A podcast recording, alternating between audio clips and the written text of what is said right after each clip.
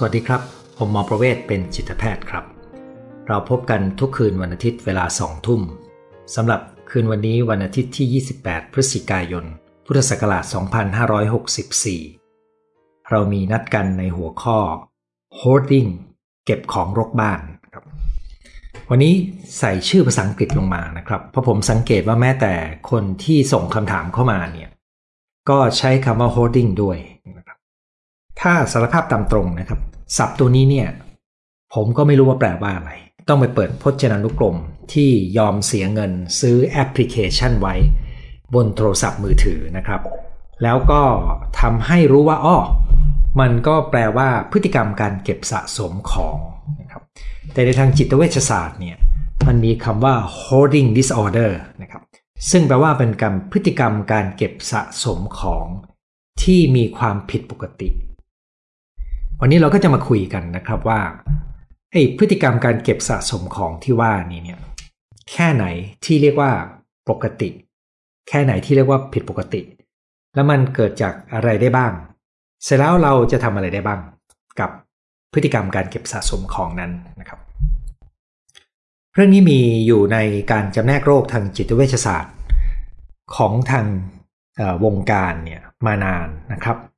แต่ว่าถ้าเราดูถึงสถานการณ์การแพร่ระบาดของโควิดเนี่ยสิ่งหนึ่งที่มีความพิเศษก็คือ การซื้อขายของเนี่ย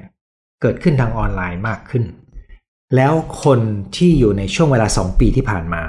ก็มีความเครียดเรื้อรังที่สะสมนะครับแหล่งความสุขที่เคยมีก็ขาดหายไปด้วยนะครับคนซื้อของออนไลน์กันมาก สิ่งหนึ่งที่เกิดขึ้นในช่วงเวลาที่ผ่านมาก็คือ หลายคนจะซื้อของที่ซื้อมาแล้วไม่ได้ใช้ ไม่ได้ต้องการ แล้วก็เอามารกบ้านครับ จนคนในบ้านบน่นแต่ก็ไม่รู้จะแก้ยังไง มันจึงมีเส้นแบ่งระหว่าง สักแค่ไหนครับ ถ้าผมสั่งซื้อเสื้อผ้ามา แล้วก็เก็บอยู่ในตู้ นานๆ หยิบมาใช้สักตัว สักครั้งหนึ่ง อย่างนี้ถือว่าผิดปกติหรือยัง เดี๋ยวเรามาลองฟังเกณฑ์กันดูนะครับ แต่ถ้าเส้นแบ่งของความผิดปกตินี้เนี่ยจริง ๆ โดยนิยามของทางจิตเวชศาสตร์เนี่ยทุกโรคจะมีนิยามที่ชัดเจนนะครับ เนื่องจากมันจะนำไปสู่แนวทางการวิจัยเพื่อความรู้ที่เพิ่มเติม คราวนี้มาดูนิสัยของคนเรานะครับ คนจำนวนหนึ่งก็ชอบเก็บสะสมของนะครับ ในสมัยเด็ก ลูกของผมจะสะสมไพ่ที่มีคะแนน เหมือนเป็นตัวละครที่มีแต้มพลังงาน อันนั้นเป็นการสะสมของใช่ไหมครับ บางคนสะสมพระเครื่อง บางคนสะสมตัว๋ว เข้าชมบัตรผ่านต่างๆนะครับ ตัวชมภาพยนตร์ สะสมโปสการ์ดนะครับ สิ่งเหล่านี้เนี่ยการสะสมของที่ ไม่ได้อยู่บนเส้นทางที่ผิดปกติ จะเริ่มต้นขึ้นด้วยของ 3 3 ประเภทนะครับหนึ่งก็คือสิ่งของนั้นมันมีความสวยงาม เราอยากเก็บสะสมไว้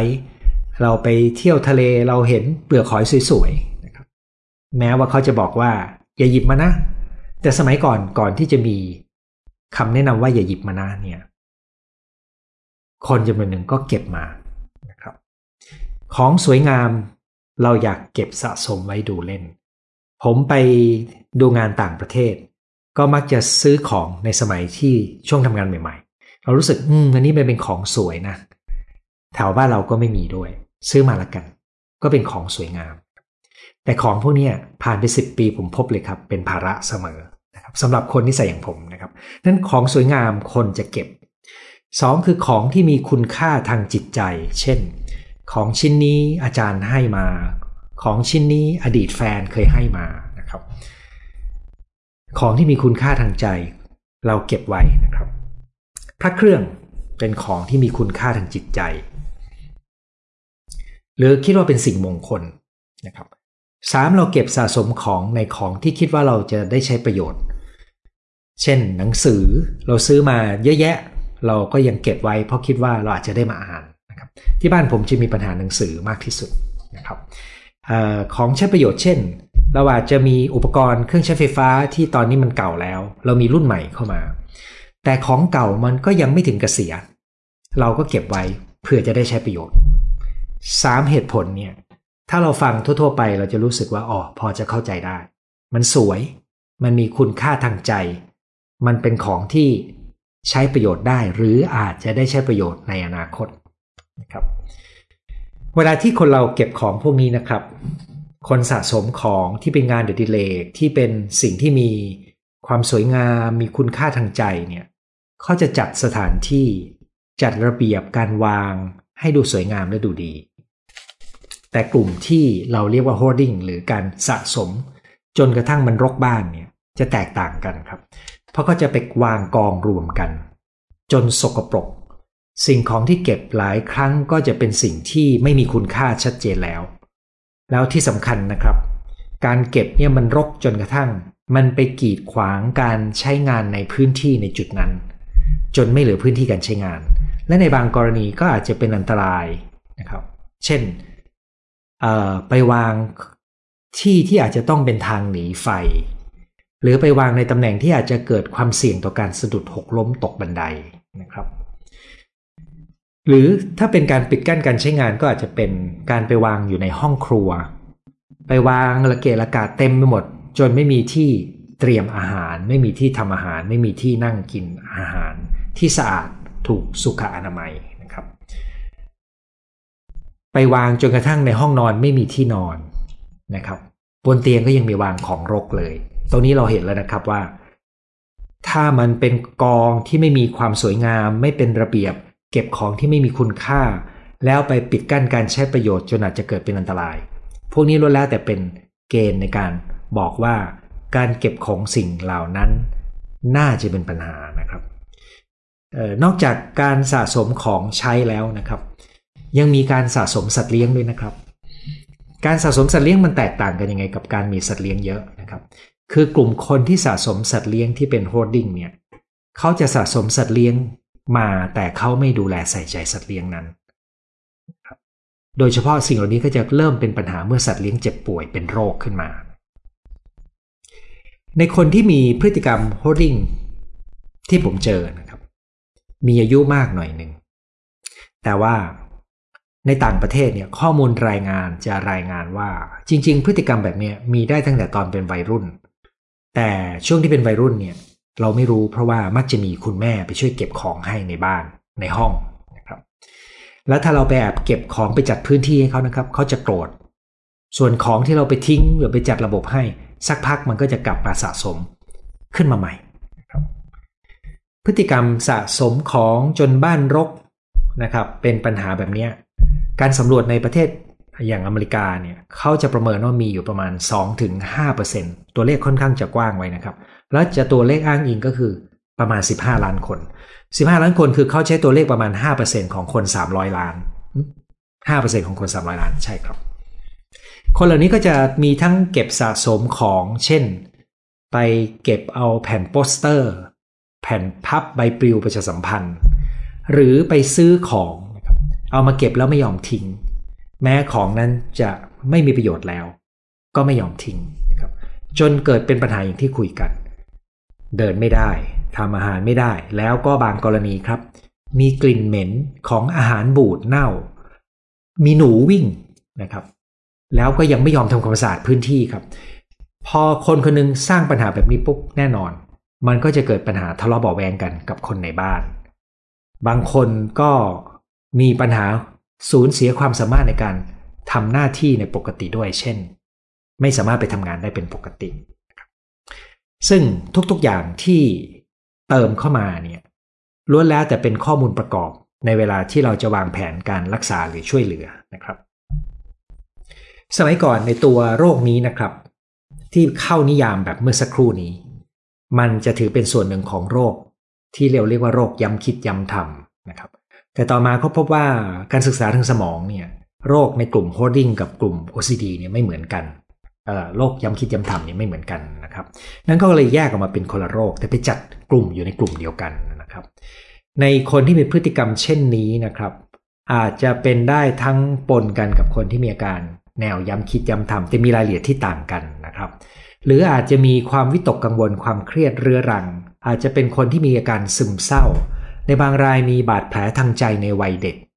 นะครับ แล้วก็มีกรณีที่มีกรรมพันธุ์ด้วย สิ่งแวดล้อมที่เสี่ยงก็คือสิ่งแวดล้อมที่เขาอยู่ตามลำพัง และเขาก็มีความเครียดเรื้อรัง มีความซึมเศร้า หรือมีปมบางอย่างค้างอยู่ในใจ อันนี้ก็แต่ละอาการที่ปนเข้ามาเนี่ย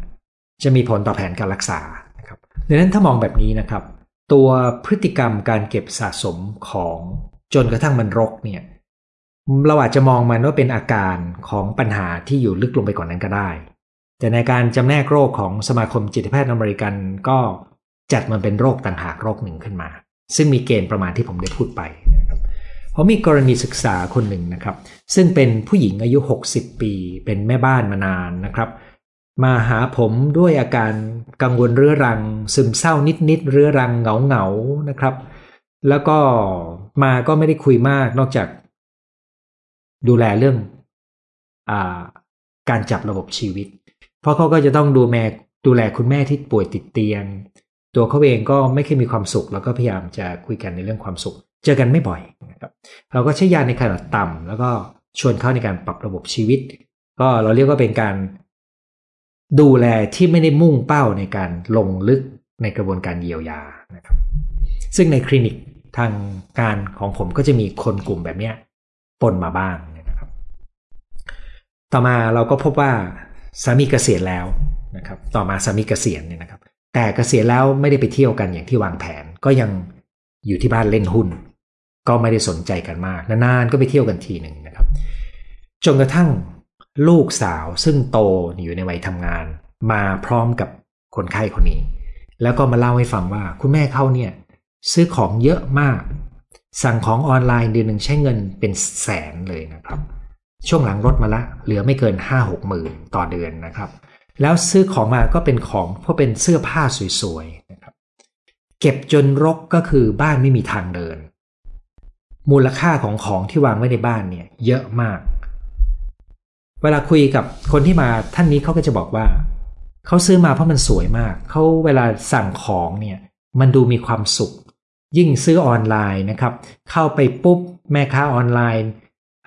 ทักรู้จักเราจำเราได้ เขาพูดว่ามันมีกระบวนการแข่งประมูลกันด้วย ผมไม่เคยเข้าไปดูนะครับ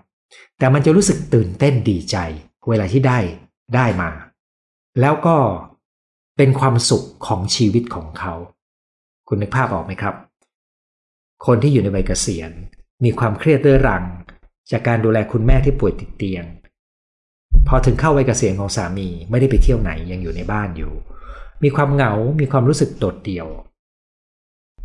ความสวยงาม ความตื่นเต้นในการซื้อของกลายเป็นสีสันของชีวิตนะครับผมก็คุยกับเขาดูนะครับ ปกติแล้วเราในงานเราไม่ตัดสินใครกัน เราก็พยายามทำความเข้าใจว่า เออเขามองเรื่องนี้ยังไง เขาบอกมันเป็นความสุขอย่างหนึ่ง มันใช้เงินเขาก็รู้แต่มันก็เป็นเงินเก็บของเขา เขาก็รู้ดีว่าถ้าไม่เอาถ้าเงินเก็บนี้เขาเก็บไว้มันก็จะเป็นประโยชน์มากกับความมั่นคงทางการเงิน ในตอนเขาอายุมากขึ้น แต่เขาก็ยังอดใจไม่อยู่ แน่นอนนะครับ คนที่มีความเครียดเรื้อรัง มีความเศร้า มีความวิตกกังวล มีปัญหาความสัมพันธ์บางอย่าง และมีความสุขจากการซื้อของ มันเป็นมันเป็นเรื่องที่ฟังแล้วพอจะเห็นเหตุผลเข้าใจเขา เพียงแต่เขาคุมตัวเองไม่ได้นะครับเขาก็บอกว่าเขาซื้อมาเนี่ยเข้าไปขายของได้เขาเคยไปขายของที่ตลาดนัดนะครับ เพียงแต่อัตราเร็วในการขายของเนี่ยกับอัตราเร็วในการซื้อเนี่ยมันไม่เข้ากัน คืออัตราเร็วในการขายนี่ต่ำมาก โดยเฉพาะหลังจากมีโควิด ก็ไปขายไม่ได้ แต่อัตราเร็วในการซื้อนี่มันเร็วมากจนกระทั่งบ้านไม่มีที่เก็บนะครับเขาก็บอกว่าเขาจะเก็บไว้รอขาย แต่ขายไม่ได้ขายไม่ทัน แล้วก็ไม่คุ้มกับเงินที่ลงไป ถ้ามองในเชิงการค้าขายก็ไม่ไม่คุ้มนะครับแล้วก็ไม่เคยยอมปล่อยของออกด้วยนะครับ ในกรณีนี้แน่นอนนะครับว่าทั้งลูกทั้งสามีก็อึดอัดลำบากใจกับพฤติกรรม แล้วผมก็เดาว่าจะต้องมี การมีปากมีเสียงบ้าง แต่เท่าที่รับรู้ก็คือสามีก็บ่นบ่นบ้าง เวลาได้ไปเที่ยวกันก็ดูมีความสุข แต่กลับมาก็กลับเข้ารองเดิมนั้นเวลาที่เรามองแบบนี้หนึ่งก็คือเราเห็นถึงความผิดปกติในการใช้จ่ายเงินในการซื้อของ แต่ถ้ามองด้วยความเข้าใจเราเริ่มพอจะเข้าใจอย่างหนึ่งอ๋อมันมีปัจจัยหลายอย่างมากนะครับ แล้วการจะแก้ไขล่ะ กรณีนี้ก็ไม่ง่ายใช่ไหมครับ เพราะมันล็อกกันด้วยหลายปัจจัย แล้วคุณคงเห็นนะครับว่ากรณีนี้เนี่ยครอบครัวจะมีส่วนในการช่วยเหลือนะครับ แต่ในบางกรณีเนี่ยอาจจะก้ากึ่งกว่านี้นะครับ อย่างกรณีสุภาพสตรีท่านเมื่อกี้นี้เนี่ยเขาไม่ได้ทำสกปรกอะไรในบ้านนอกจากของรกเยอะ แล้วก็ชักห่วงว่ามันจะเป็นที่เก็บของงูหรือของสัตว์อะไรแต่ยังไม่เคยมี แต่มันก็น่าห่วงถ้ามันมีกองของเยอะๆ รวมถึงห่วงว่าถ้ามีเหตุจำเป็นฉุกเฉินจะวิ่งกันไม่ได้จะหนีกันไม่ได้เพราะทางเดินมันถูกปิดเนี่ยนะครับ แต่มีกรณีที่อาจจะเป็นความผิดปกติที่รุนแรง เช่นที่เราเห็นในข่าว ข่าวที่พูดถึงว่าคนไปเช่าห้อง แล้วก็ออกจากห้องปุ๊บโอ้โหห้องนี้รกมากสกปรกทิ้งผ้าอนามัยทิ้งอาหารการกินของบูดมีหนูอยู่ด้วยเนี่ยไอ้ตัวนั้นเนี่ยเป็นกรณีสุดขั้วซึ่งอาจจะมีความเจ็บป่วยทางจิตที่รุนแรงกว่านะครับ แต่ไม่ได้แปลว่าต้องเป็นโรคจิตนะครับ เป็นตระกูลเมื่อกี้นี้ที่พูดได้เหมือนกัน มันมีกรณีที่เบากว่านั้นนะครับ คือกรณีที่ก้ากึ่งว่า การเก็บนั้นมันเป็นประโยชน์ แต่ว่ามันจะได้ใช้จริงไหมนะครับ ซึ่งมันเกินความปกติไปหน่อยหนึ่งแล้วก็ไม่เป็นปัญหาแรง เช่นผมมีอันนี้เป็นผู้ชายนะครับอายุประมาณ 60 กว่า ก็เก็บของที่เป็นอุปกรณ์การใช้งานเยอะอยู่ในบ้านนะครับ ก็ใช้เงินซื้อพอสมควรนะครับ ยิ่งช่วงโควิดก็ซื้อมาเยอะขึ้น เพราะระบบออนไลน์มันคล่องตัวขึ้นมาก หลังจากมีโควิดเนี่ย แต่ฐานะการเงินเขาดีพอที่จะซื้อมาเท่าไหร่ก็ได้ มันมันไม่มีปัญหา ซื้อมาในบ้านก็รกแต่ว่ายังมีที่กินข้าวยังมีที่อาหารมีมีที่นั่งเล่น แต่ว่ารกผิดปกติมากๆนะครับรกกว่าที่ควรเก็บกวาดยากมีฝุ่น แต่ยังมีพื้นที่ใช้สอย แล้วก็เขาเองก็ยังทำงาน ครอบครัวก็ยังทำหน้าที่กันได้ มีความตึงๆกันบ้างของความรกในบ้านแต่ถ้าเราฟังเหตุผลของเขาเหรอครับ เขาก็จะบอกว่าของนี้มีโอกาสได้ใช้ของนี้มีโอกาสได้ใช้ เพราะเขาเป็นคนที่สามารถประยุกต์ใช้ของเก่าๆออกมาใช้ใหม่ได้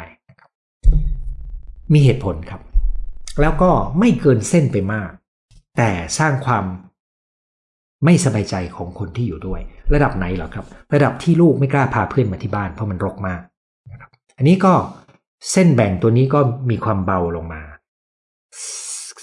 คนคนนี้นะครับมีความเครียดเรื้อรังอยู่ แล้วก็เราจะเห็นได้ว่าการซื้อของก็เป็นความตื่นเต้นดีใจได้นะครับเหมือนเด็กได้ของเล่นใหม่ การเก็บก็เกิดจากนิสัยประหยัดตรณีแล้วก็เห็นประโยชน์ในการใช้สอย อันนี้ก็เป็นเบาลงมาอีกหน่อย ในบางกรณีครับ ก็อาจจะเบากว่านี้อีกนิดหนึ่งนะครับ ก็คืออันนี้เป็นผู้หญิงวัยทำงาน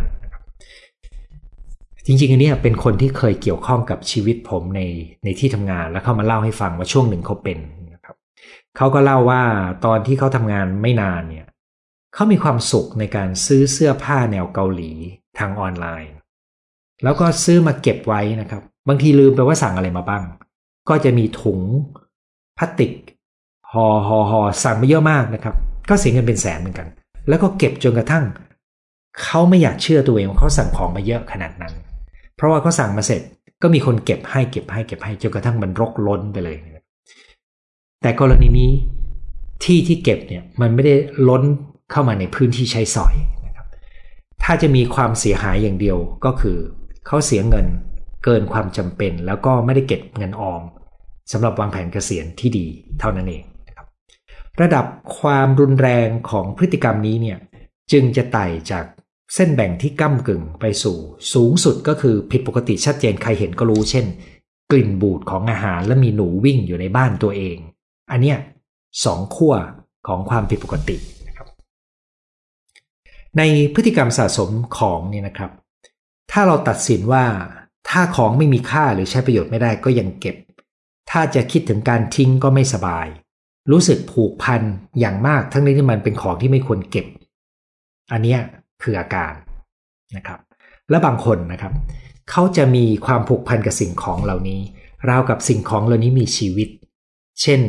นิตยสารเก่าๆที่เก็บไว้เนี่ยถ้าจะทิ้งนะครับเขาจะรู้สึกเหมือนสัตว์เลี้ยงกำลังจะตายนะครับ อันนี้มีอยู่เหมือนกันในรายงาน ในบางกรณีพอเก็บแผ่นประชาสัมพันธ์ไปเยอะๆในงาน แน่นอนมันมีปัญหา เพราะเพราะเอาไว้แจกแต่เขาไปเก็บมานะครับ ก็มีปัญหากับร้านค้าแล้วเอาไป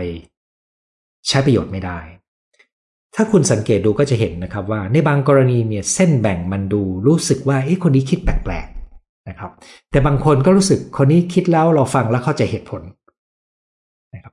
เมื่อไหร่ก็ตามที่ความคิดมันแปลกมากๆเนี่ยนะครับ มันจะมีผลต่อการเลือกใช้ยาด้วยนะครับ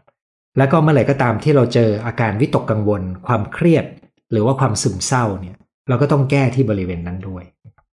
ส่วนอาการที่เป็นแนวย้ำคิดย้ำทำเนี่ยความแตกต่างระหว่างย้ำคิดย้ำทำกับ hoarding เนี่ยนะครับก็คือ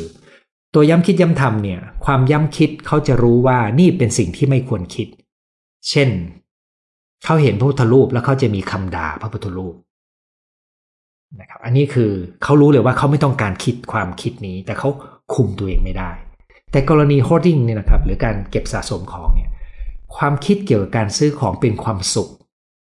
มันมันต่างกันกับโลกย้ำคิดย้ำทำอย่างหนึ่งคือ ตัวย้ำคิดย้ำทำเนี่ยความคิดที่วิ่งวนจะสร้างความทุกข์ใจแล้วเราเขาไม่ต้องการคิดมัน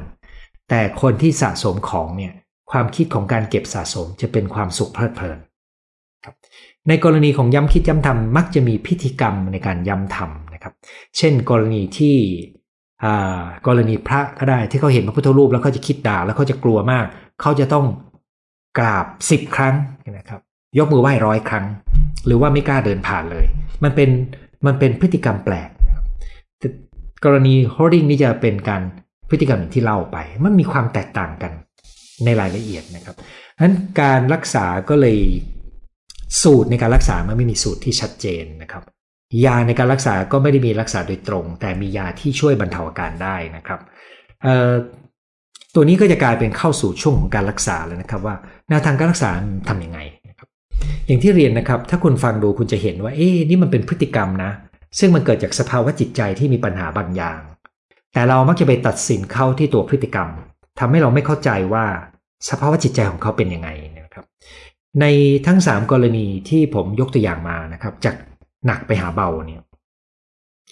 เราเจอหมดเลยครับ เราเจอว่ามันมีอะไรบางอย่างอยู่ภายในใจของเขา แล้วก็การเก็บสะสมของมันเป็นแหล่งความสุขเล็ก ๆ ของเขาด้วย ซึ่งกรณีนี้เนี่ยสิ่งที่เราจะช่วยได้ก็คือต้องหาแหล่งความสุขที่ให้ประโยชน์และให้คุณค่ามากกว่า และเสียเงินน้อยกว่านะครับเราจริงจำเป็นที่ต้องประเมินว่าเขามีปัญหาสุขภาพจิตอะไรไหม ซึ่งข้อมูลในต่างประเทศก็คือ เวลาที่การเก็บสะสมของมันเริ่ม ล้ำเส้นความผิดปกติเนี่ยโอกาสที่จะมีความเจ็บป่วยทางจิตเวชผสมอยู่มีสูง อาจจะมากกว่า 3 ใน 4 นะครับ อาการอะไรบ้างมีปัญหาใดบ้างก็คือวิตกกังวลซึมเศร้าเครียดเรื้อรัง ย้ำคิดย้ำทำหรือในบางกรณีนะครับ มีแผลทางใจจากวัยเด็กนะครับ ซึ่งผมเจอเสมอนะครับว่า คนที่มีอาการทางอารมณ์ ความนึกคิดที่ฟังดูแล้วไม่ค่อยเข้าใจมากนักแต่มันเขามีความทุกข์กับมัน แล้วเขาก็ควบคุมมันไม่ได้ ผมจะต้องสำรวจเพื่อหาปมจากวัยเด็กเสมอ แล้วก็มักจะมีนะครับ hoarding นี้ยังสัมพันธ์กันกับทางกรรมพันธุ์ด้วย แล้วก็เมื่อกี้ที่บอกไปก็คือสิ่งแวดล้อมมีผลนะครับนั้นในเวลาที่เราเข้าใจสิ่งเหล่านี้ปุ๊บก็จะนำไปสู่การรักษา ซึ่งจะแบ่งไปร่วมของการรักษาด้วยยากับการรักษาด้วยกระบวนการทางจิตบำบัดนะครับ แต่ต้องบอกอย่างหนึ่งเลยนะครับ เท่าที่ผมเจอมา อาการแบบนี้รักษายาก เพราะว่ามันมักจะไปผูกกับหลายเรื่องในชีวิตของเขา แล้วก็ปัญหามันมักจะมีหลายด้านนะครับ เช่น กรณีของสุภาพสตรีท่านแรกเนี่ยคือมันมีทั้งความเครียดเรื้อรัง มันมีทั้งโจทย์ของความเหงาความโดดเดี่ยว แล้วมันเป็นแหล่งความสุข แล้วก็ยังมี คือถ้าเราลองนึกว่าเราเราอยู่มาตลอดรอวันที่สามีจะเกษียณแล้วจะไปเที่ยวด้วยกัน แต่ถึงเวลาแล้วไม่ได้ไปเที่ยวกันสักเท่าไหร่ กับเรายังมีความเป็นห่วงคุณแม่ แล้วเราก็มีพื้นอารมณ์วิตกกังวล แล้วเราก็รู้สึกปลื้มมากเวลาที่คนขายเขาติดกับเราเนี่ย คือมันเป็นสภาวะที่สะท้อนถึงสภาวะจิตใจที่ลึกลงไปกว่านั้นนะครับจึงเป็นเรื่องที่มีความซับซ้อนหน่อยนึงในต่างประเทศเนี่ยมีคำแนะนำอยู่ 2 ประเด็นที่ผมคิดว่าน่าสนใจแต่ว่าทำได้ยาก แม้แต่ในในต่างประเทศเองก็ทำได้ยากนะครับ คำแนะนำที่หนึ่งก็คือถ้าเราจะประเมินเพื่อการรักษาช่วยเหลือเนี่ย ให้ประเมินสถานการณ์จริงที่บ้าน คิดแค่นี้ก็เห็นว่ายากแล้วนะครับ คือจะให้จิตแพทย์หรือทีมสุขภาพจิตไปเยี่ยมบ้าน แล้วก็คุยกับครอบครัว อันนี้คือประเด็นที่ 2 คือต้องอาศัยครอบครัวเข้ามาช่วยกันประเมิน และต้องเปลี่ยนรูปแบบความสัมพันธ์ระหว่างเขากับครอบครัว เพราะมันว่าจะมีช่องว่างระหว่างตัวเขากับครอบครัวบางอย่างนะครับ เช่นเขาโดดเดี่ยว เขารู้สึกหลุดออกจากความสัมพันธ์ในบ้าน กระบวนการนี้ก็คือไปประเมินแล้วก็ลองดูว่าจะช่วยกันยังไงนะครับ แล้วครอบครัวก็จะเป็นปัจจัยที่มีส่วนสำคัญ มีคำแนะนำอีกอันหนึ่งที่ผมคิดว่าฟังดู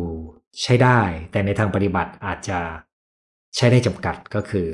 ถ้าพฤติกรรมการสะสมของเขาอยู่เองตามลำพัง การมีญาติไปเยี่ยม การพาเด็กๆไปหานะครับ โดยเฉพาะอย่างยิ่งถ้าสมมติว่า